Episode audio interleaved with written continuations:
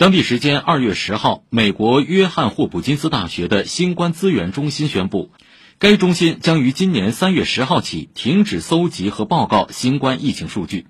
这意味着，这个曾经为人们了解世界各地的新冠疫情形势提供了很大帮助的机构，以及该机构最为知名的新冠疫情世界地图将成为历史。不过，该声明表示，约翰霍普金斯大学将持续通过其他途径为人们提供疫情资讯。